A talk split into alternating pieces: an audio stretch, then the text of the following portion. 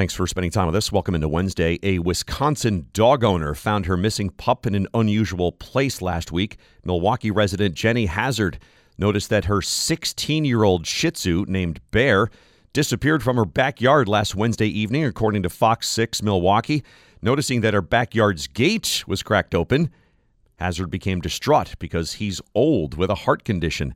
Hazard's prayers, though, were answered when someone texted her to let her know the pooch had been found at a local bar named Fink's. Fink's Bar is located about a mile away from her home, according to Fox 6. The bar's owners believe that Bear was picked up by a group of young women who were bar hopping and brought him inside.